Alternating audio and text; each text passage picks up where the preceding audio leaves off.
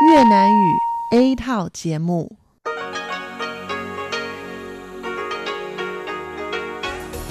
Đây là Đài Phát thanh Quốc tế Đài Loan RTI.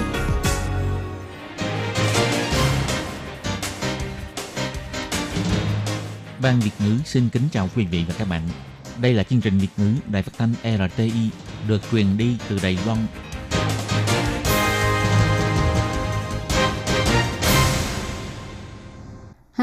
tôi Kim xin kính chào các bạn. Hoan nghênh các bạn đã đến với chương trình Việt ngữ ngày hôm nay của chúng tôi. Các bạn thân mến, hôm nay là Chủ nhật, ngày 15 tháng 12 năm 2019, cũng tức ngày 20 tháng 11 âm lịch năm kỷ hợi. Chương trình Việt ngữ ngày hôm nay của chúng tôi sẽ bao gồm các nội dung chính như sau. Mở đầu là bản tin quan trọng trong tuần, tiếp đến là chuyên mục chuyện vãng đó đây, rồi đến chuyên mục góc giáo dục, và sau cùng, chương trình của chúng tôi sẽ khép lại với chuyên mục nhịp cầu giao lưu. Ở đầu chương trình hôm nay, tôi Kim xin mời các bạn cùng theo dõi bản tin quan trọng trong tuần. Và trước hết, mời các bạn cùng đón nghe các bản tin tóm lược nhé. Quỹ giáo dục toàn quốc giới thiệu thành quả tại hội nghị thường niên năm 2019, thúc đẩy hơn 100 dự án, số người hưởng lợi đạt 600.000 người. Ẩm thực Đài Loan bày bán trong hội trợ từ thiện quốc tế Hà Nội rất được ưa chuộng. Công bố đợt dữ liệu quan trắc đầu tiên của vệ tinh Formosa số 7 sau khi phóng lên vũ trụ gần nửa năm. Quan viên Đức bày tỏ trong buổi điều trần, dự kiến tiếp tục mở rộng quan hệ hợp tác với Đài Loan. Bộ Ngoại giao Đài Loan cho biết, Đức là đối tác quan trọng của Đài Loan. Đài Loan bị đánh giá tuột hạng về năng lực ứng phó sự biến đổi khí hậu. Sở Bảo vệ môi trường cho biết đánh giá không dựa trên số liệu thực tế. Hợp tác quốc tế về ngành giải pháp thông minh trở thành xu thế.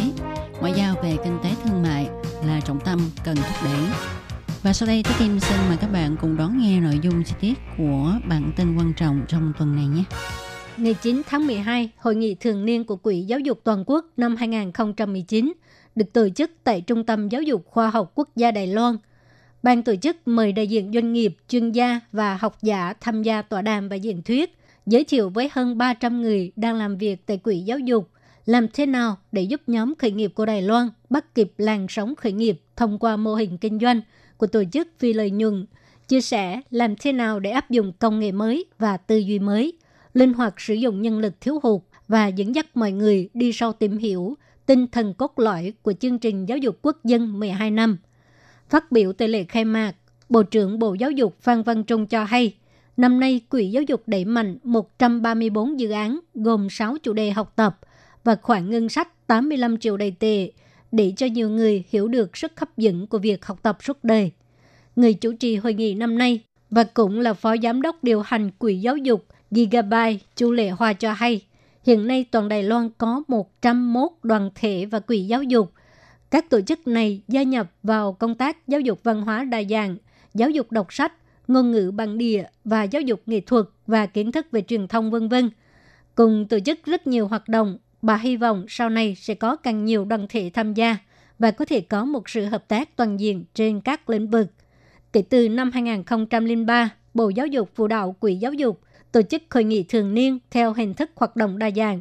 Sau hơn 10 năm, hội nghị thường niên của Quỹ Giáo dục Toàn quốc để trở thành diễn đàn quan trọng và chuyên nghiệp. Ông Phan Văn Trung cũng trao tặng giấy cầm tà tại hội nghị cảm ơn sự đóng góp của Ủy ban tổ chức hội nghị thường niên. Ngày 8 tháng 12, Bộ Ngoại giao Việt Nam tổ chức hội trợ từ thiện quốc tế năm 2019 tại Hà Nội. Số tiền gây quỹ sẽ trao tặng cho cơ quan từ thiện địa phương. Văn phòng Kinh tế và Văn hóa Đài Bắc tại Việt Nam cũng hưởng ứng tham gia đặt gian hàng Đài Loan tại hiện trường gây quỹ, đưa ra các món ăn ngon như trà sữa Trân Châu rất được người dân Việt Nam yêu thích.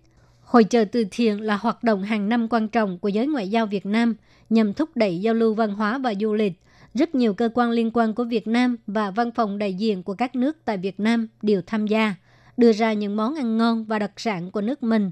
Thu nhập từ hoạt động quyên góp và gây quỹ sẽ giúp đỡ phụ nữ và trẻ em nghèo khó và bệnh tật – Hội trợ từ thiện năm nay thu hút gần 100 đơn vị tham gia, trong đó bao gồm 40 văn phòng đại diện của các nước với khoảng 130 gian hàng, lôi kéo hàng ngàn người Việt Nam và người nước ngoài đến tham dự.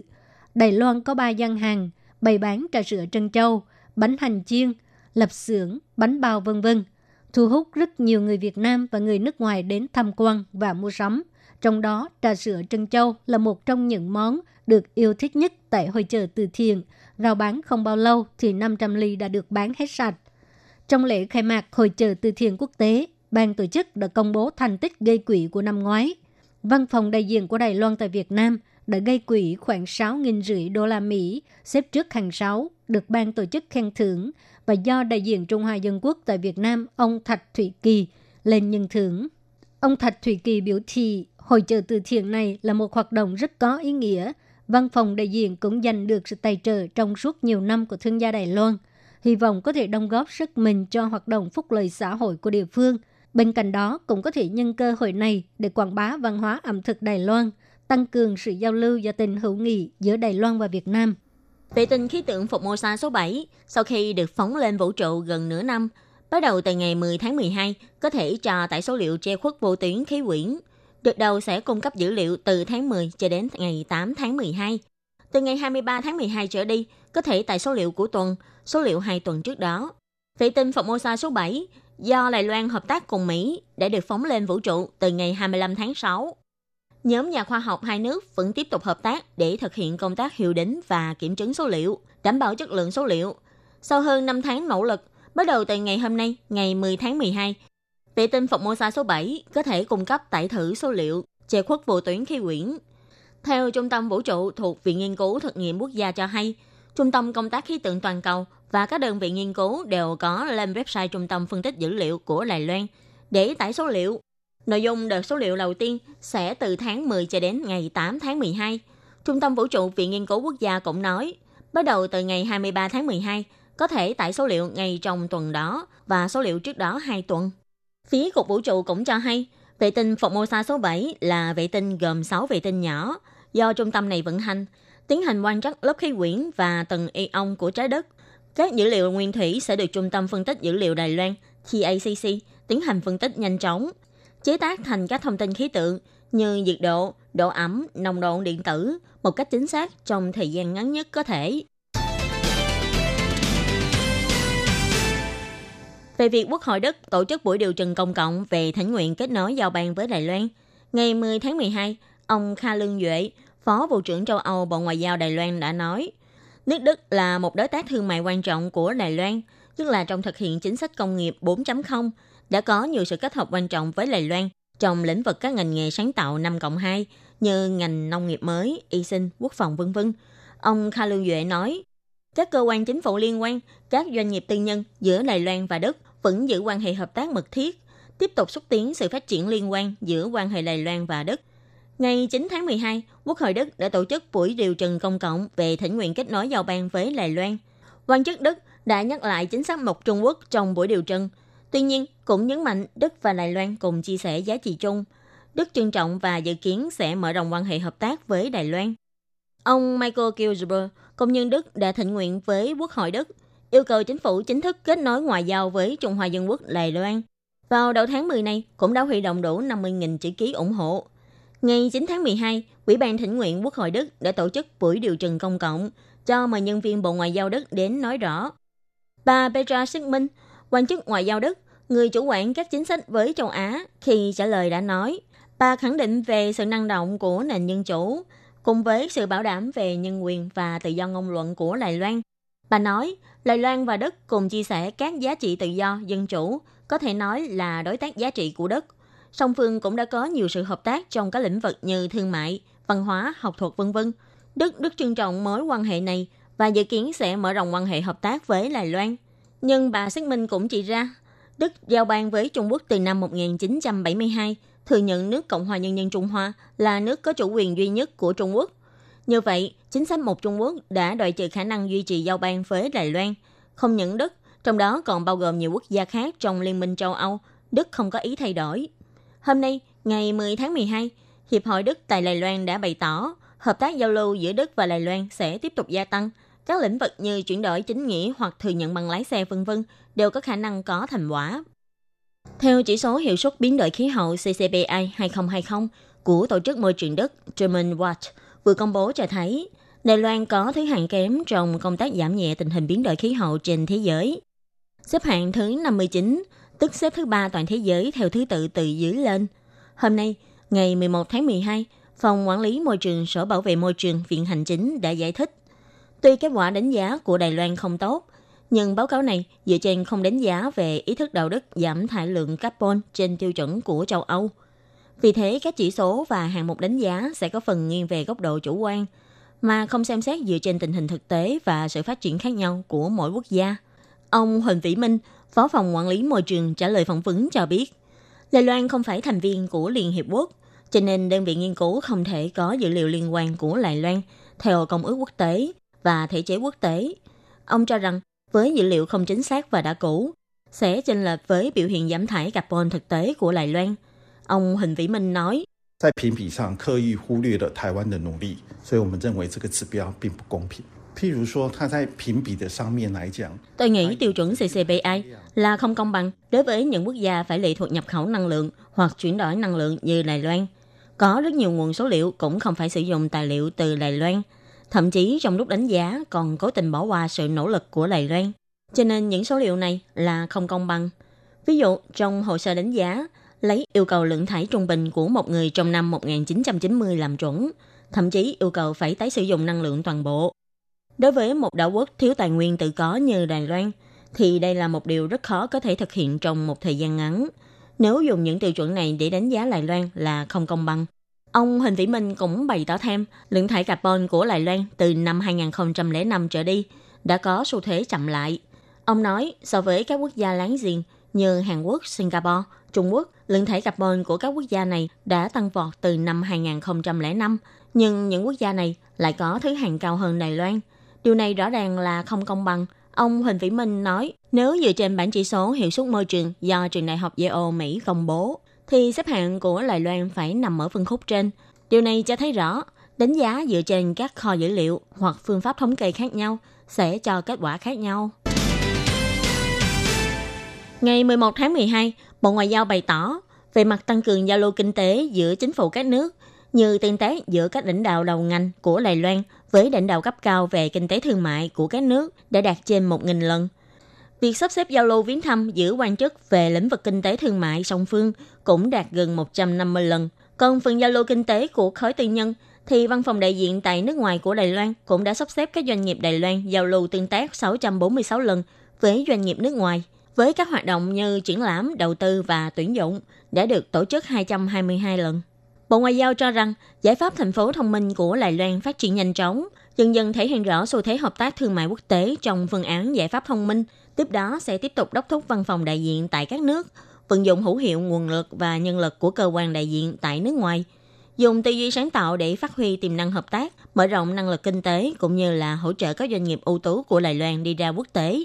Còn về thành quả kinh tế và đầu tư mà các văn phòng đại diện tại nước ngoài đã mang về trong quý 1 và quý 2 năm nay, Bộ Ngoại giao bày tỏ, quý 1 tổng cộng đã hỗ trợ doanh nghiệp giành được cơ hội thương mại với tổng giá trị gần 110 triệu USD thuộc các lĩnh vực mua bán tiềm năng từ hải ngoại và công trình công cộng, tác thành cơ hội đầu tư trị giá 250 triệu USD của đối tác nước ngoài vào Đài Loan. Quý 2 hỗ trợ cho doanh nghiệp trong nước giành được cơ hội mua sắm tiềm năng và công trình công cộng từ nước ngoài, đạt tổng giá trị là 410 triệu USD tác thành cơ hội đầu tư nước ngoài đối với Đài Loan đạt 970 triệu USD.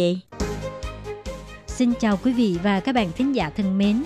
Chương trình phát thanh tiếng Việt của Đài Phát thanh Quốc tế Đài Loan RTI được truyền thanh 3 buổi tại Việt Nam, mỗi buổi phát 1 tiếng đồng hồ. Buổi phát chính vào lúc 6 giờ đến 7 giờ tối hàng ngày giờ Việt Nam qua tần số SW 9425 kHz với sóng dài 31 m bị phát lại lần thứ nhất vào hôm sau 9 giờ tới 10 giờ tối Việt Nam qua tần số SW 9625 kHz với sóng dài 31 m. Bị phát lại lần hai vào hôm sau 6 giờ đến 7 giờ sáng giờ Việt Nam qua tần số SW 11.655 kHz với sóng dài 25 m. Ngoài ra, tại Giang Nghĩa, Vân Lâm và Đài Nam có thể đón nghe chương trình phát thanh tiếng Việt qua tần số AM 1422 kHz vào lúc 7 giờ tới 8 giờ tối mỗi thứ ba hàng tuần và đón nghe chương trình giờ phát lại vào lúc 10 giờ tới 11 giờ sáng giờ Đài Loan qua tần số AM 1422 kHz Và sau đây, xin mời các bạn tiếp tục đón nghe nội dung chương trình hôm nay.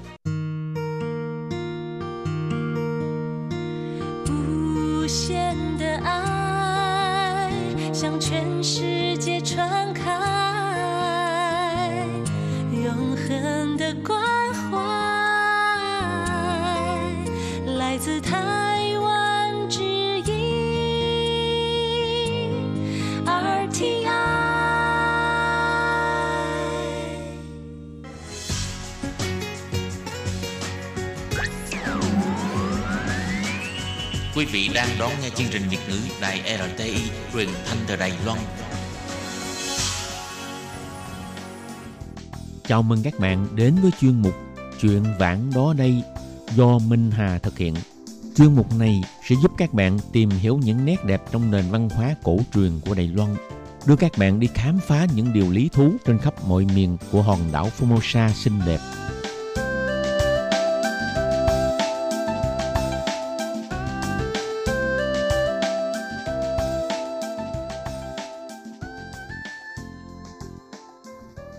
Xin kính chào quý vị và các bạn. Các bạn thân mến, trong chương một truyện vạn ở đây hôm nay, Minh Hà sẽ giới thiệu đến các bạn về lịch sử phát triển của người Hốc Lô, tức là người Phúc Kiến và người Cách Gia cũng được gọi là người Hạ, là hai dân tộc có sức sống phát triển thịnh vượng nhất tại Đài Loan. Qua đó sẽ trình bày sơ lược về hai dân tộc này đã sống tập trung nhiều nhất tại vùng nào ở Đài Loan, công lao lập nghiệp của họ đã phát triển bằng cách nào trên đảo quốc. Đây là chủ đề sẽ được lược thuật sau đây.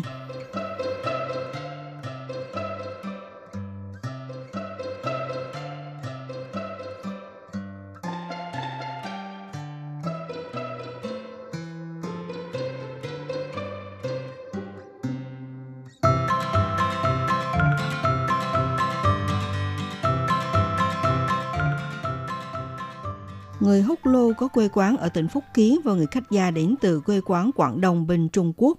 Người Húc Lô tức là người Phúc Kiến, người khách gia cũng được gọi là người Hạ. Từ hơn 300 năm nay, trải qua nhiều thế hệ, cùng đổ mồ hôi sương máu để phá mọi trong gai và rào cản, sau cùng đã thành công đưa một vùng đất hoang dã để biến Đài Loan thành một đảo quốc phát triển thịnh vượng về kinh tế, văn hóa hay bất kỳ lĩnh vực nào trên vùng biển. Cho nên người xưa thường hãnh diện nói với nhau rằng tại Đài Loan hãy gặp núi thì mở mang và hãy gặp khu đất nào khó khăn thì có đủ khả năng để khai khẩn thành đất vì nhiêu. Đây là một chuyện thực tế đã thực sự bày ra trước mắt chúng ta. Nếu như không có công lao của người xưa thì làm sao có được một đạo quốc phát triển lớn mạnh như ngày nay. Tuy nhiên có ai từng nghĩ tới việc Đài Loan ngày nay có thể mở mang thành một cảnh đẹp và phồn vinh như thế. Đều do sự đóng góp của biết bao người dân di trú từ tỉnh Phúc Kiến và Quảng Đông bên lục địa, đổ mồ hôi sương máu và hy sinh mạng sống để đổi lấy được một đạo quốc như thế này. Thực tế có thể nêu ra một vài trường hợp cụ thể là có thể chứng minh được sự kiện này. Thời xưa vấn đề qua lại giữa Đài Loan và Trung Quốc đều sử dụng bằng những cánh buồm, trong khi chiếc tàu thì nhỏ nhưng sóng gió thì lớn. Nếu như nhỡ không may mà gặp cơn gió bão mạnh, chắc chắn là làm lật chiếc tàu và chìm xuống đáy biển. Cũng vì vậy mà khiến cho biết bao người dân di cư từ Phúc Kiến và Quảng Đông sang Đài Loan phải chết trong những vụ đắm tàu vì mưa bão. Thời gian sớm nhất khi khai thác đảo quốc này là do dân tộc nguyên chủ thuộc vùng núi sống ở khắp nơi, trong khi lớp di dân này sinh hoạt chung trong lĩnh vực của người địa phương, thường thường do nhiều vấn đề đụng chạm nhỏ mà hay bị thảm sát, còn vườn ruộng và nhà cửa thì sẽ bị thiêu đốt hủy hoại.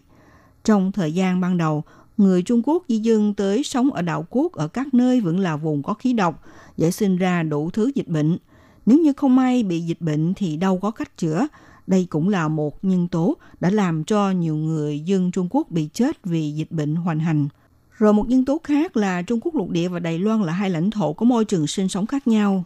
Sau khi người dân di cư sang Đài Loan thì cũng có người dân chết vì thiên tai nhân họa. Theo các quyển địa phương chí thuộc các huyện có ghi tải rằng dân số chết vì tình hình thiên tai hay là do nhân tố con người gây ra cũng thật đông.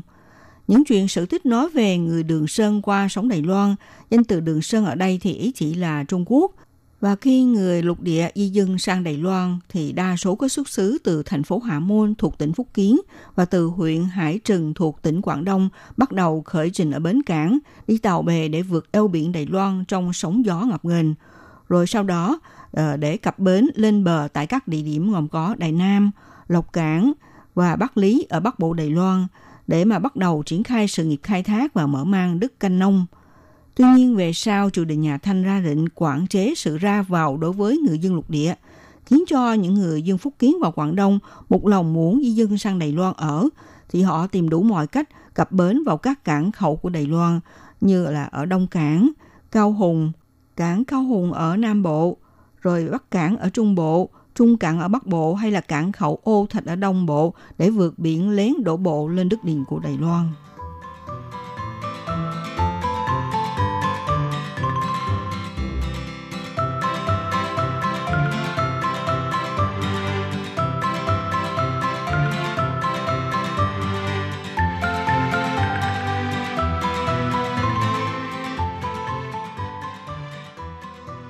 Về tình hình khai cơ lập nghiệp của người hốc lô và người khách gia trong những năm sớm hơn thì diễn ra tình hình như thế nào? Theo tiến sĩ Trần Kỳ Lộc, một chuyên gia nổi tiếng nghiên cứu về dân tộc Đài Loan từng đưa ra kết luận nghiên cứu do ông thăm dò và tìm hiểu từ bấy lâu nay đã nêu ra một vài điểm chính như đây.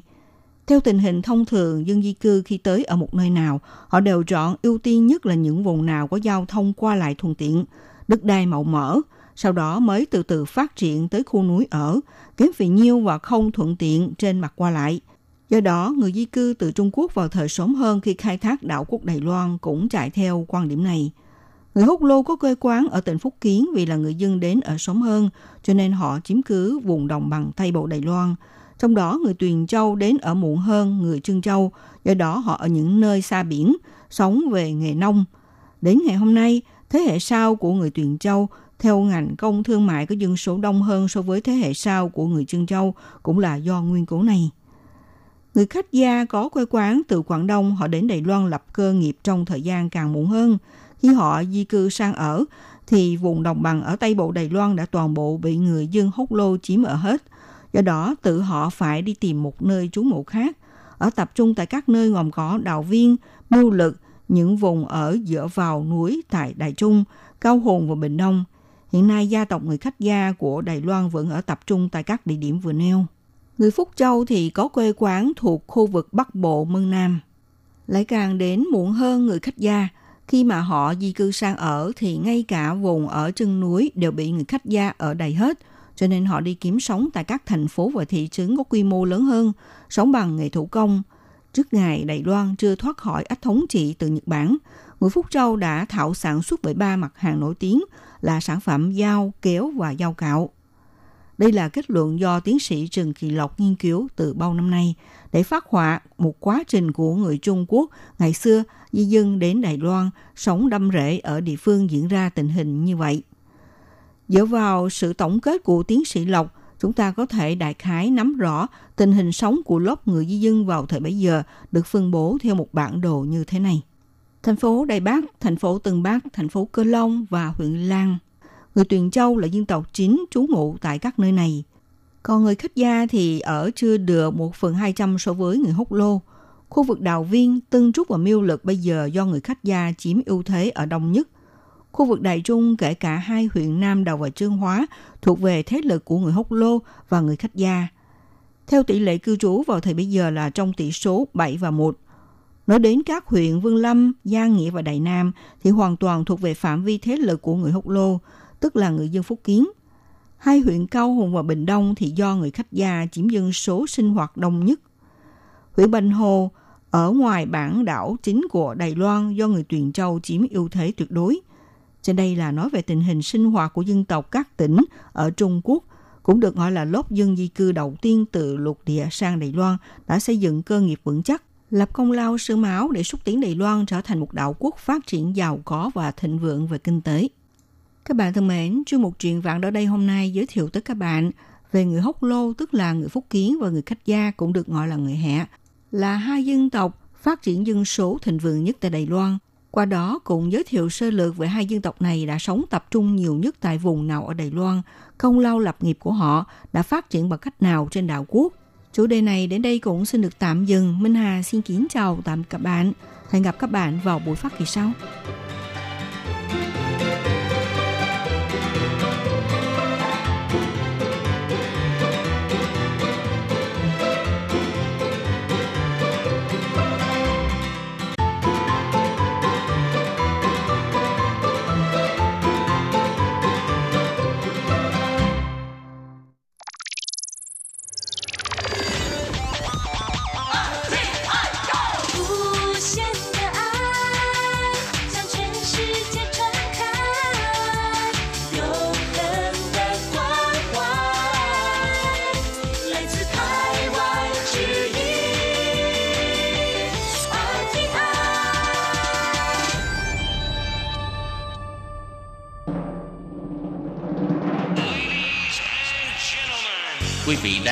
Chương trình Việt ngữ Đài RTI truyền thanh từ Đài Loan.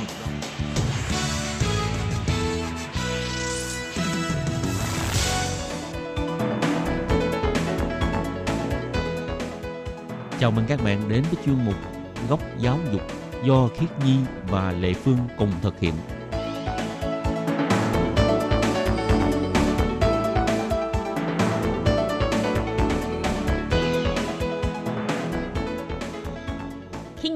Lệ Phương xin chào các bạn. Xin mời các bạn cùng đón nghe chuyên mục Góc Giáo dục của tuần này. Hôm nay á, góc giáo dục của mình là chia sẻ về vấn đề gì? Ừm, chị Lệ Phương ơi, có thấy dạo này ờ, thời tiết nóng lạnh bất thường không? Hay là thường xuyên có động đất không? Không có phải dạo này mà đã mấy năm rồi á. Ừm, Chị Lệ Phương có biết là liên quan đến vấn đề gì không? Ây da, mình có cần nói một cách nghiêm túc vậy không? Biến đổi Ừ. khí hậu nữa. cũng đâu có đến nỗi mà nghiêm túc lắm đâu chẳng qua là đây là một cái cách để mình mở đầu hôm nay là chúng ta sẽ có một vị khách mời đến Ừ.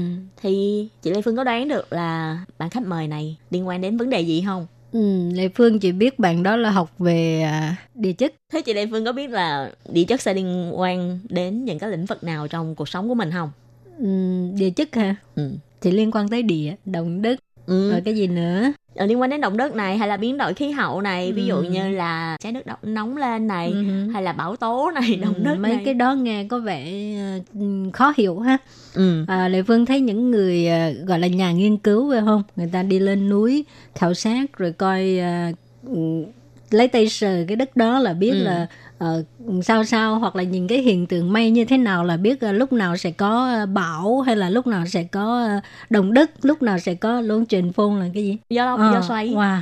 Nhìn thấy cái đó không phải là nhà địa chất đâu Cái đó là ông ông Gia Cát Lượng Ổng lên núi, ổng nhìn trời, ổng ngắm sao Xong cái ổng bấm chỉ, ổng tính toán Rút ra là à ngày mai trời mưa Vậy Có à? gió đông Còn cái nhà mà khoa học làm về địa chất á, Ừ. Thì người ta sẽ lấy mẫu mang về phòng thí nghiệm đo Ừ. Giờ Thì sao đó. Đi lên núi lấy miếng đất. Có Ừ. nhiều người chỉ cần sờ là biết rồi.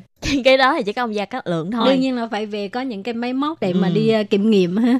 Vậy thì hay là hôm nay chúng ta sẽ cùng ờ, giới thiệu một bạn khách mời cũng học về ngành địa chất đến chia sẻ về những kinh nghiệm khi ờ, làm nghiên cứu khoa học liên quan đến ờ, đất đai nè hay là liên quan đến vấn đề động đất hay là khí hậu. Ừ, ok, thì bây giờ là xin mời các bạn đông nghe buổi trò chuyện giữa Khiết Nhi với à, Nguyễn Chí Dũng là một à, du học sinh đang theo học chương trình tiến sĩ về khoa địa chất nhé.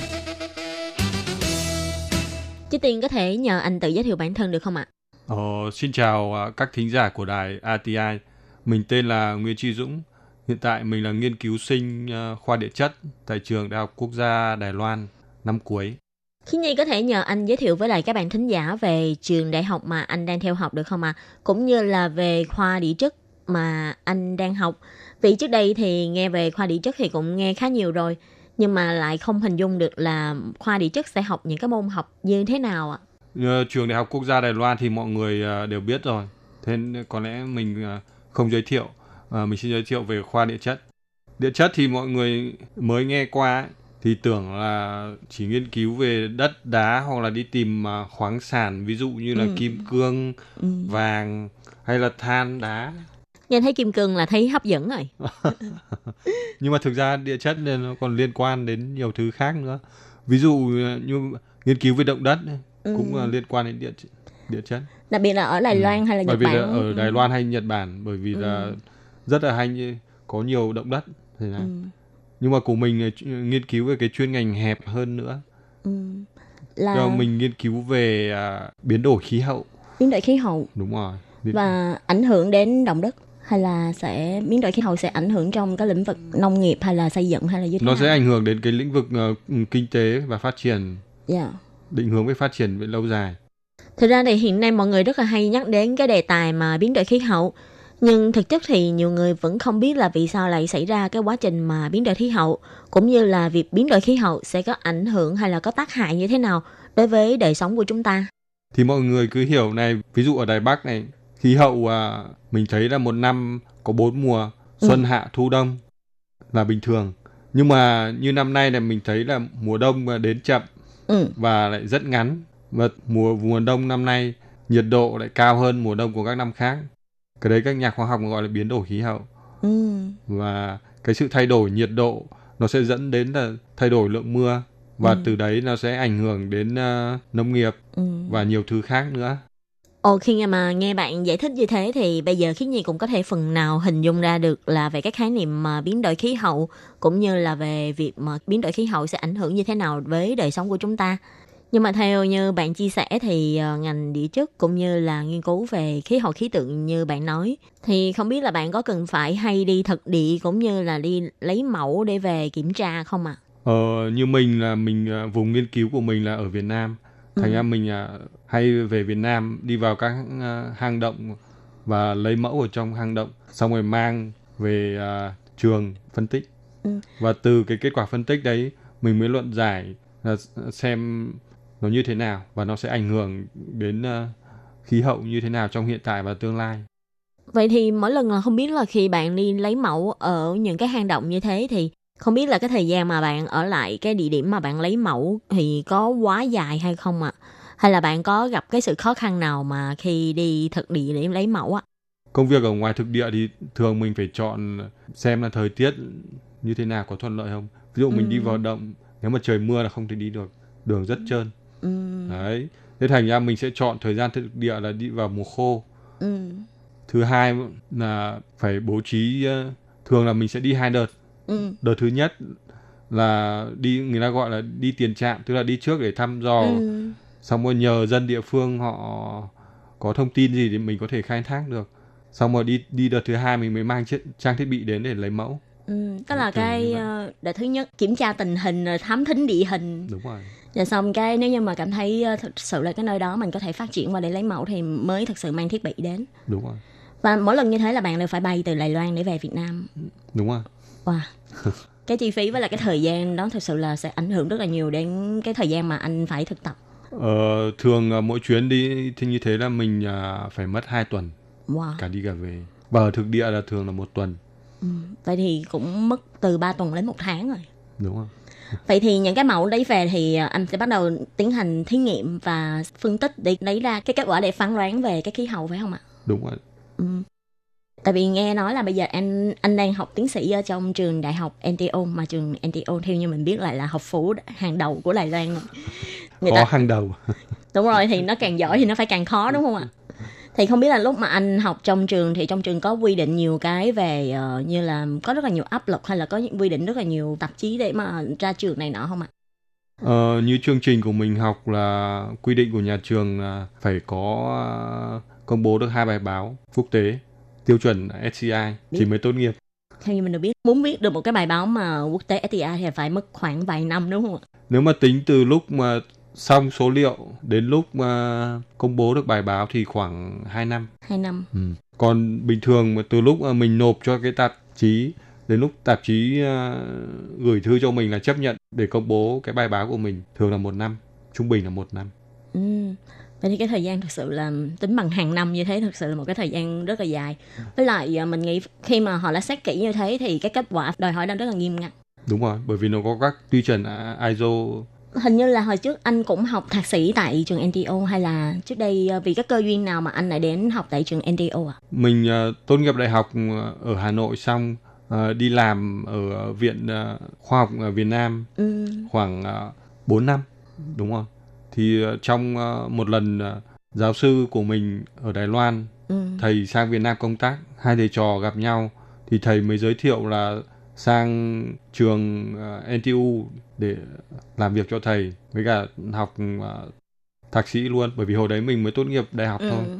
thì thầy mới gợi ý là sang học thạc sĩ và nếu mà tiến triển tốt thì có thể học tiến sĩ và kết quả là cuối cùng đến bây giờ Nhưng mà anh có cảm thấy ờ, thật sự là nó là một cái quyết định khó khăn khi mà quyết định sẽ sang Đài Loan học. Tại vì đã đi làm 4 năm tại một cái viện khoa học thì chắc chắn là một tình hình cũng gọi là khá ổn định rồi.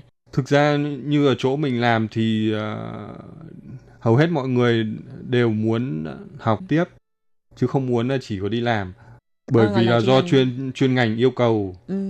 ít nhất là phải tốt nghiệp tiến sĩ Wow. bởi vì nó là nghiên cứu mà Vậy mới biết là làm nghiên cứu về các ngành khoa học chuyên ngành thì đòi hỏi phải càng cao và càng nghiêm ngặt. Có như thế thì mới thực sự là có thể chuyên sâu vào nghiên cứu một cái vấn đề đúng không ạ? đúng rồi Vậy không biết là khi mới sang Đài Loan du học thì anh có cảm thấy là bỡ ngỡ hay là bị sốc với lại cái môi trường ờ, học tập tại Đài Loan không ạ? Ừ, chắc chắn rồi, bởi vì lúc mình sang là một câu tiếng Trung là không biết, mình hoàn toàn phải dùng tiếng Anh hết. Ờ, đi ờ, ví dụ đi ăn toàn nhìn vào hình chỉ Vậy chắc chắn là có nhiều bạn sinh viên cũng sẽ có kinh nghiệm giống như anh vậy. Tại vì uh, do bên đây là hoàn toàn dùng tiếng Trung mà có nhiều bạn trước khi sang Đài Loan cũng chưa có học qua tiếng Trung nữa. Đúng rồi. Thì sau khi mình ở đây một năm, mình tự học uh, tiếng Trung với cả nhờ một bạn ấy, bạn ấy uh, gia sư giúp uh, khoảng 3 tháng thì mình mới cảm thấy nó mới đỡ bỡ ngỡ bởi vì lúc đấy là đi ra ngoài bắt đầu mới đọc được các chữ rồi. Ồ. Các chữ đơn giản bắt đầu đọc được rồi. Cảm thấy tự tin hơn. Ồ. Trong trường NTO có yêu cầu là sinh viên quốc tế phải tham gia các khóa học về tiếng Trung như là bắt buộc phải học không ạ? Ờ, như trường ờ, mình thì không Ừ. mà trường sẽ cung cấp các cái khóa học tiếng Trung miễn phí. Ừ. Ờ, như sinh viên quốc tế thì được học một năm tiếng Trung miễn phí không phải đóng học phí Ừ. và nhà trường khuyến khích. Ồ. Buổi học đó thì chỉ có học một tuần một buổi thôi. Ờ, thường là một tuần uh, 2 đến 3 buổi. Ừm, vậy thì cũng tạo khá nhiều điều kiện để cho sinh viên quốc tế có thể thích nghi được với cái môi trường ở bên trường đại học bên đây. Đúng rồi, đúng rồi. Tại vì theo như khi Nhi được nghe của các trường khác á, thì ờ, trong trường sẽ yêu cầu là môn tiếng Trung là một cái môn học bắt buộc trong một học kỳ. Một học kỳ phải học một môn tiếng Trung, không tính tín chỉ. Ồ. Nhưng mà nếu như không có cái môn học tiếng Trung đó thì sẽ không được xét học bổng. Như ở trường mình là không có bắt buộc, chỉ có khuyến khích thôi. Sinh viên Ừ. thích học thì học. Khi Nhi lại thích là như trường của anh hơn. Như thế là có thể dạy từ 2 đến 3 buổi trong một tuần. Các bạn có thể học một cách liên tục hơn. Và như thế cũng tạo điều kiện để cho sinh viên quốc tế có thể học tốt tiếng Trung hơn. Nếu một tuần mà chỉ học được có một buổi thì sẽ sợ là không có cải thiện nhiều về tiếng Trung được. À như vậy thì ngày thường trong lớp học thì anh sẽ học bằng tiếng Anh phải không ạ? Ờ, thường lên lớp nếu mà học chuyên ngành ở khoa của mình, khoa điện chất ý, thì mình sẽ dùng tiếng Anh bởi vì các thầy Ừ. thường là các thầy dạy ở khoa mình là thầy tốt nghiệp ở bên Mỹ về thành ra tiếng Anh của các thầy rất là tốt các thầy có thể dạy bằng tiếng Anh hoặc tiếng Trung rất thoải mái Ồ, vậy thì đối với những ai mà muốn nộp hồ sơ để vào học tại trường NTU, tức là trường Đại học Quốc gia Đài Loan, thì ngoài khoa của anh ra thì chắc là các khoa khác cũng sẽ có chương trình dạy hoàn toàn bằng tiếng Anh đúng không ạ? đúng rồi đúng rồi Vậy không biết là anh có thể chia sẻ với Khiết Nhi cũng như là các bạn thính giả về ờ, yêu cầu tiếng Anh của trường Đại học NTU khi mà muốn nộp hồ sơ để xin xét tuyển vào ạ? theo như mình biết thì tiếng Anh để vào trường của mình thì bạn có thể thi lấy 3 chứng chỉ Ừ. ờ, hoặc là TOEIC hoặc là TOEFL hoặc là Ừ. IELTS đều được bên Ừ. mình đều chấp nhận hết nhưng mà cái điểm thấp hay là cao thì nó tùy theo mỗi khoa bởi vì Ừ. yêu cầu của các khoa là khác nhau Vậy trình độ để yêu cầu có thể nghe giảng được cũng như là có thể trao đổi được trong lớp học thì chắc cũng phải uh, TOEFL cũng phải tầm từ tầm Ai- 550 550, Ừ. còn IELTS cũng phải trên uh, 5.5 hay là 6 chấm đúng không? đúng rồi tầm đấy Ừ. Cái yêu cầu này thì thực sự cũng không có thấp. Vậy như vừa rồi anh có giới thiệu là do anh có quen với lại một thầy ở trong trường đại học NTU và do thầy có đề nghị là anh có thể sang trường đại học NTU để theo học hệ master. Đúng.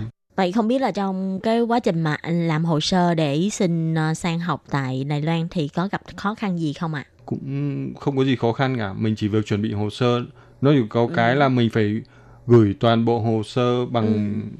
bưu điện cho trường Ồ.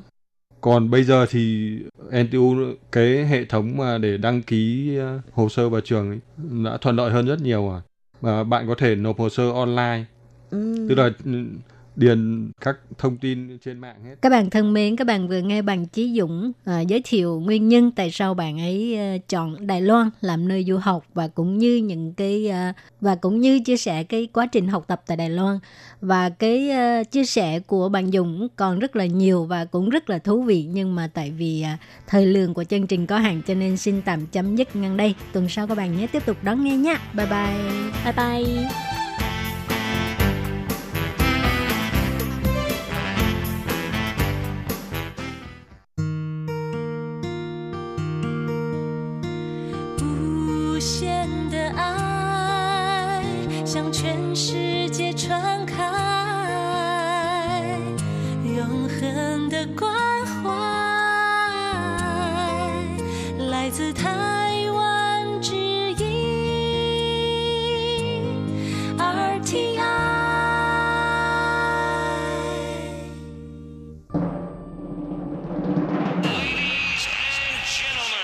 Quý vị đang đón nghe chương trình Việt ngữ Đài RTI truyền thanh từ Đài Loan.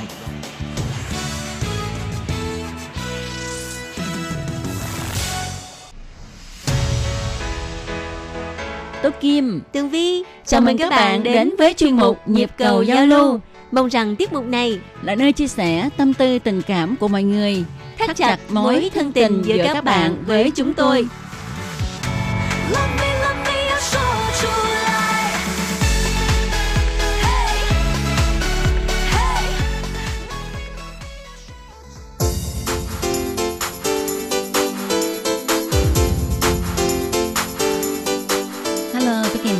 xin chào các bạn. Hoan nghênh các bạn đã đến với chương mục Nhịp cầu giao lưu ngày hôm nay của chúng tôi. Mấy bữa nay Tường Vi thường đi ra ngoài đường thì bắt gặp rất là nhiều đoàn du khách Việt Nam đến Đài Loan du lịch. Ừm, tại sao gần cuối năm không ở nhà lo công việc hay là nhà cửa mà lại đi du lịch vậy ta?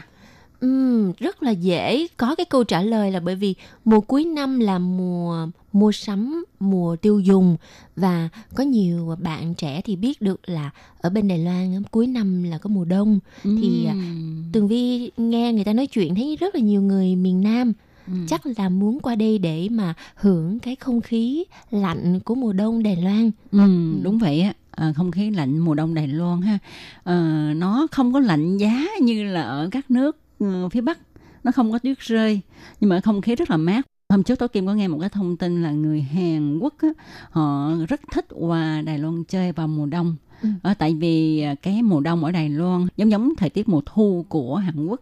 Ừ. Ờ, khí trời nó mát mẻ và tháng 12 là cái tháng mà Đài Loan ít mưa nhất Ừ, đúng À. rồi. Nói chung là từ tháng 11 tới tháng 12 nó ngắn ngủi.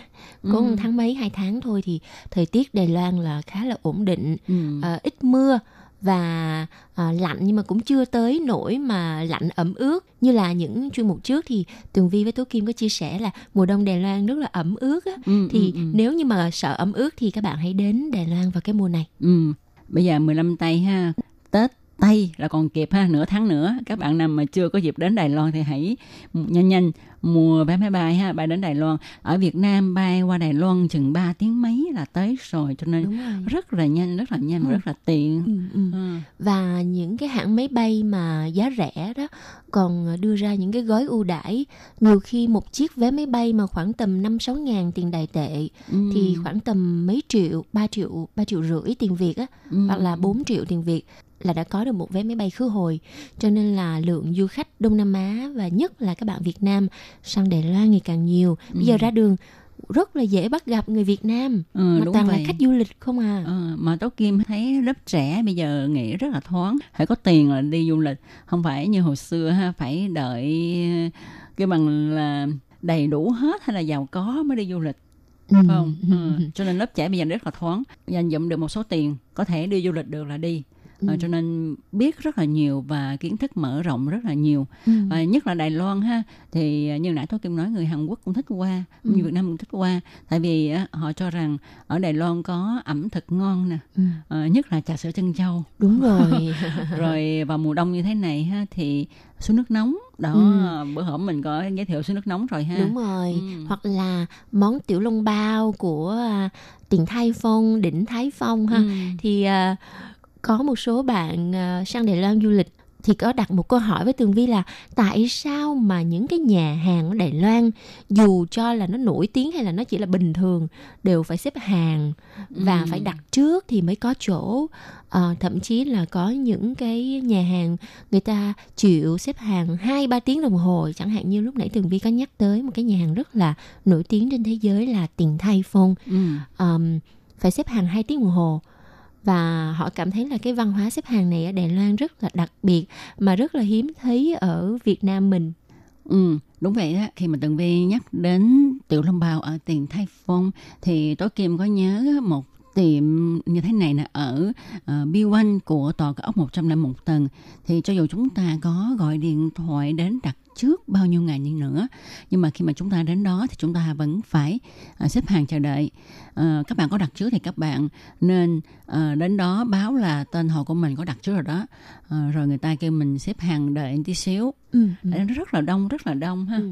Và cái câu hỏi mà các bạn du khách Việt Nam hỏi Tường Vi ấy, thì Tường Vi trả lời như thế nào? À, thì à, đầu tiên là Tường Vi à, à, sẽ trả lời là người Đài Loan. À, người ta rất là à, tuân thủ trật tự à ừ. và người ta không có thích là tranh giành chỗ và cái việc xếp hàng đó là một cái uh, yếu tố mà coi như là cơ bản nhất mà người ta sẽ tuân thủ ừ. và cái thứ hai là người ta xếp hàng người ta không cảm thấy là không vui ừ. bởi vì người ta quen rồi và cái thứ ba là bởi vì nhà hàng ở Đài Loan thì thường cái không gian nó nhỏ uh, nó không có làm quá to nhất là ở khu vực miền Bắc bởi vì cái uh, diện tích rất là chật hẹp ừ. cho nên là uh, nhà hàng thì chỗ ngồi không có nhiều vì vậy những cái nơi nào mà nhà hàng mà người ta bán ngon nổi tiếng mà cái không gian nhỏ như vậy thì bắt buộc phải xếp hàng và chờ đợi thôi. Ừ, với lại các bạn biết không, người dân Đài Loan hiện nay ha thì rất ít ở nhà nấu ăn lắm và nhất là những ngày cuối tuần nè, ngày lễ, ngày Tết vân vân thì thường á là những gia đình nhỏ tức là những người trẻ tuổi mới lập gia đình ha sống riêng thì họ thường đi ra ngoài ăn. Và uh, người ta thường hay tìm kiếm những cái quán ăn mới mọc mới nổi tiếng hay là những cái quán có những cái món ăn đặc sắc. Thì uh, khi mà người ta biết được những cái thông tin của những cái quán đó rồi thì người ta cố gắng sắp xếp để mà đến đó thưởng thức những món ngon vật lạ của nơi đó và có những cái nhà hàng mà được đạt danh hiệu Michelin một sao hai sao ở Đài Loan thì các bạn có biết không? Phải đặt chỗ trước chắc tầm 2 cho tới 3 tháng. Đúng vậy đúng vậy. Tường không có nói quá đâu nha. Ừ. thực sự là như vậy. Thì đó. Nhưng mà người ta vẫn uh, chấp nhận bởi vì uh, có lẽ là hòn đảo Đài Loan uh, con người Đài Loan người ta thân thiện và người ta rất là yêu thích ẩm thực cho nên là người ta sẵn sàng chờ đợi để có thể thưởng thức được những món ngon vì vậy mà cái việc chờ 2 tới 3 tháng thì cũng là chuyện thường thôi. Ừ. Du khách Việt Nam khi mà qua Đài Loan xong rồi đi ăn ha, thì thấy người Đài Loan ăn á, cái bàn á, bài thật là nhiều đồ ăn luôn ăn với cái lượng rất là nhiều người ta nói, tại sao người Đài Loan ăn quá nhiều như vậy tại vì người ta thích mà người ta ừ. thích người ta muốn ăn và đã đến đó khó đặt rồi thì ừ. cho nên một lần đến mình phải ăn cho nó đã, đã luôn và cho hết món cho nên kêu rất là nhiều đồ ăn chứ không như mình mình chỉ kêu ước lượng cái bụng của mình chứa bao nhiêu thôi à, à.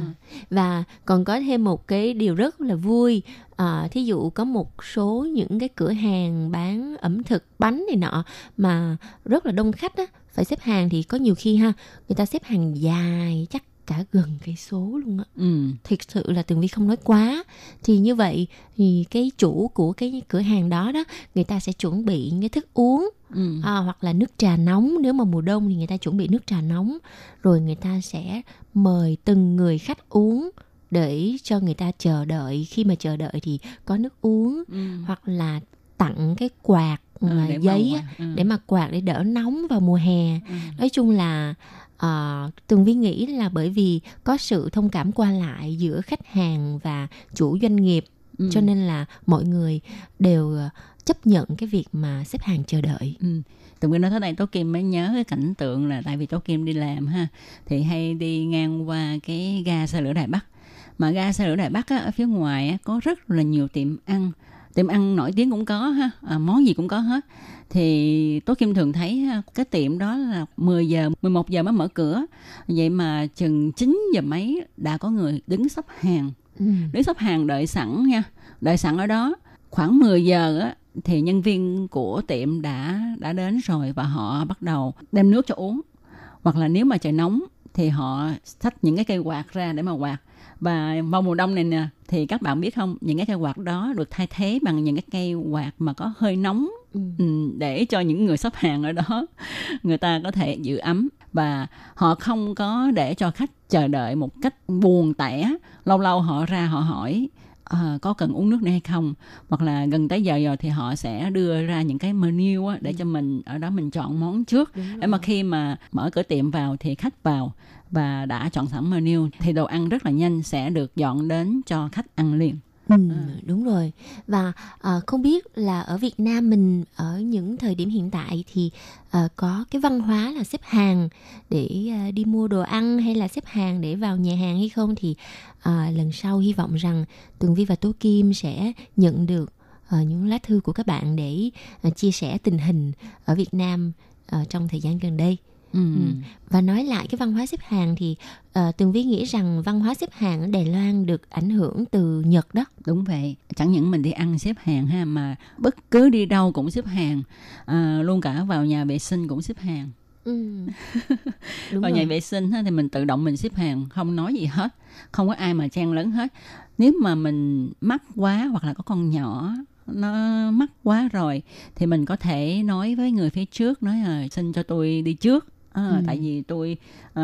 nhận không nổi rồi Ờ, thì người ta sẵn sàng còn nếu không thì mình sẽ sắp hàng theo người ta Còn nói về cái việc mà chẳng hạn như ờ, những cái nhà vệ sinh công cộng dành cho những người ờ, lớn tuổi nè, Ừ. hay là những người đi xe lăn nè, hay là ờ, cho trẻ em, cha mẹ và con cái á, thì à, những người mà có con nhỏ, có người già đều được ưu tiên trước. Ừ, đúng vậy. Như nãy có chia sẻ ha là ở Đài Loan có cái văn hóa xếp hàng ảnh hưởng từ Nhật. Cho nên á, à, các bạn mà có đến Đài Loan du lịch ha, các bạn ngồi xe công cộng, à, đi xe điện metro hay là đi xe buýt, à, xe lửa vân vân thì chúng ta cũng nên xếp hàng. Không có người đứng đó để mà chỉ huy mình xếp hàng đâu. Nhưng mà hãy mình thấy có người đứng trước thì mình sẽ tự động đứng qua hồi sau. Đúng rồi. À, rồi khi mà lên xuống xe ha thì sẽ nhường cho ở trên xe xuống trước Đúng rồi. khách trên xe xuống trước xong rồi à, mình mới đi lên Đó. Đúng rồi. Như vậy thì giao thông mới thông thoáng. Nếu như mà người ở bên trong xe chưa ra được mà người ở bên ngoài xe đi vô thì coi như là ủng tắc giao thông rồi. Ừ. Cho nên là những người mà ờ, người ta đang chờ xe người ta sẽ để cho hành khách trên xe đi xuống hết rồi mới bắt đầu đi lên xe. Metro cũng vậy. Ừ. Và hy vọng rằng là các bạn mà Việt Nam đi du lịch sang Đài Loan mà nhìn thấy cái văn hóa xếp hàng rất là hay của người Đài Loan thì mình cũng áp dụng ở xã hội Việt Nam và Tường Vi nghĩ rằng à, trình độ dân trí của người Việt chúng ta à, đã phát triển à, rất là nhiều. Và có lẽ là cái lời dặn này là hơi hơi ờ, hơi thừa. đúng rồi có lẽ là cái lời dặn này là hơi thừa. Nhưng mà thôi kệ đã nói thì cứ nói luôn. Ở đây tôi kim thấy một cái hay nữa. Khi mà sắp hàng đi cái máy ATM để mà rút tiền ở tường vi. Ờ, đúng rồi đúng rồi. mình thấy cái hay nó như thế này. Thì những cái máy ATM này ha đôi khi là lộ thiên ở ngoài. Ừ. ờ, nó bên lề đường. Nhưng mà người ta cũng xếp hàng. Và cái điều hay nhất nữa là người ta không xếp hàng khích vào nhau không sát vào nhau. Mà cái người mà đang rút tiền ha với cái người thứ hai đang đứng chờ sẽ có một cái khoảng cách nhất định. định đó. Để làm chi? Để mình không có thấy được ờ, người ta rút bao nhiêu tiền hay là thấy người ta bấm những cái gì đó. Đúng đó rồi. nó rất là hay.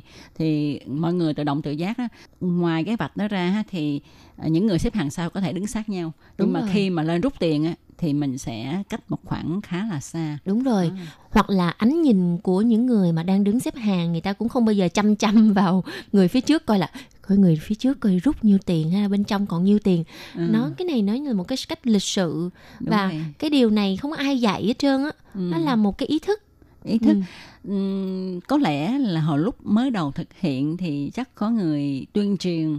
Nhưng mà sau đó thì thành thói quen rồi ha. Rồi con nít từ nhỏ nó đi theo cha mẹ nó thấy vậy nó cũng quen rồi. Nó lớn lên thì nó y vậy thôi. Ừ. Ừ.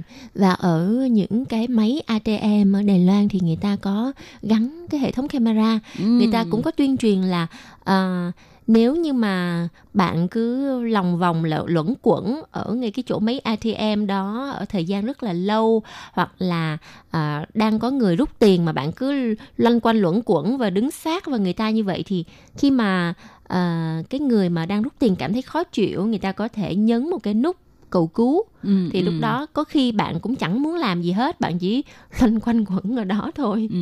thì có khi bạn cũng phải bị mời vô đồn công an để mà trình bày sự việc. Tại sao cứ đứng ở đó hoài mà không đi ra chỗ khác? Thì đó thì khi mà đến rút tiền ha chúng ta cũng phải tập thói quen là luôn nở nụ cười đúng rồi vì- huyền Ờ, có camera quay. Camera nó quay mà không? Quay là quay mặt mình thôi chứ không có quay thấy mà mình bấm số ờ, cái mật mã của mình đâu. Đúng rồi Ừ. đúng rồi. Đó, cho nên ha khi mà đến rút tiền ha thì à, theo cái yêu cầu á, là phải cởi bỏ cái à, mũ an toàn nè Đúng rồi cái khẩu trang nè. Đúng rồi. đó nhưng mà cái mặt của chúng ta ha, nhớ cười tí xíu để cái người ta nhìn cái màn hình thấy à, cái cô này đẹp gái nha. Hoặc là thí dụ bữa nào mà chắc là mới cãi lộn với chồng mà người yêu hay gì đó mà bực mình quá mà không có ai để chút giận thì thì nhìn vô cái máy camera đó liếc ngoáy này nọ sau đó rút tiền đàng hoàng xong đi thì cũng không bị sao hết Ừ. nói chung là ờ, văn hóa xếp hàng ở Đài Loan là một cái văn hóa mà Tường Vi cảm thấy ờ, rất là đáng để chúng ta học hỏi và Ừ. khi mà Tường Vi ờ, vừa mới tới Đài Loan và thấy mọi người tuân thủ xếp hàng rồi nhường nhau như vậy á Ừ. Tường Vi cảm thấy là đi ra ngoài đường á cái cái cảm giác rất là thoải mái đúng vậy Ừ. không cần chen lớn ha Ừ. mà các bạn cũng nên biết một điều nữa là khi mà chúng ta đi thang máy nhất là thang máy cuốn ha khi mà mình lên thang máy cuốn mình sẽ đứng qua bên phải à, Đúng đứng rồi. nép qua bên phải chừa cái lối bên Đúng trái để những người người ta gấp á người ta Ừ. có thể đi nhanh lên trên đúng rồi người ta chạy lên trên đó thì cái đây là cái văn hóa của đài bắc đúng rồi có À. thể nói đây là văn hóa đi thang cuốn của Ừ. người Đài Loan ừ. là cứ lên thang cuốn là nếu mà bạn làm biến bạn không muốn bước chân đi mà bạn muốn đứng để cái thang nó cuốn mình lên Ừ.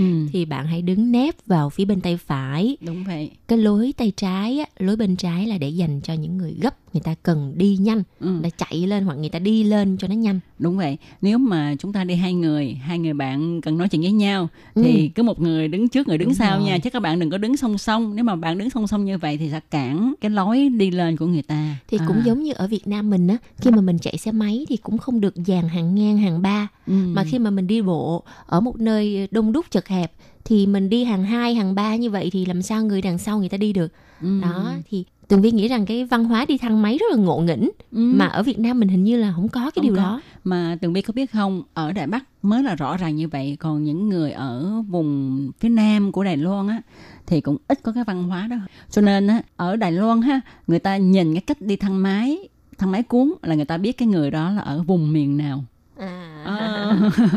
nhưng mà ở thang máy thì người ta có dán những cái ờ, biển hiệu ờ, Ừ. chú ý an toàn rồi đứng nép vào bên phải thật ra bây giờ đều có dán hết rồi Ừ. nhưng mà một khi đã thành thói quen thì thôi không ai mà nhìn những cái đó cả đúng vậy Ừ, ừ. ừ. thì à, khi mà đến Đài Loan ha các bạn có thể chú ý những cái này mà mình làm theo người ta thì người ta sẽ cảm thấy ờ, mình đáng yêu quá rất là Đúng lịch sự và rất là hoan nghênh những du khách Việt Nam Ừ. đến với à, Đài Loan. Vâng thưa các bạn, ngày hôm nay thì hy vọng rằng với cái đề tài văn hóa xếp hàng ở Đài Loan sẽ à, giúp cho các bạn thính giả à, biết được thêm một cái à, nét văn hóa rất là thú vị của người Đài Loan và hy vọng rằng khi mà các bạn có dịp đến đây thì à, hãy à, tự trải nghiệm bằng chính à, à, đôi tai và đôi mắt của mình ha. Ừ. Tố Kim và Tường Vi xin cảm ơn các bạn đã theo dõi. Hẹn gặp lại các bạn vào trong một tuần tới cùng trong giờ này. Thân chào tạm biệt các bạn. Bye bye. Bye bye.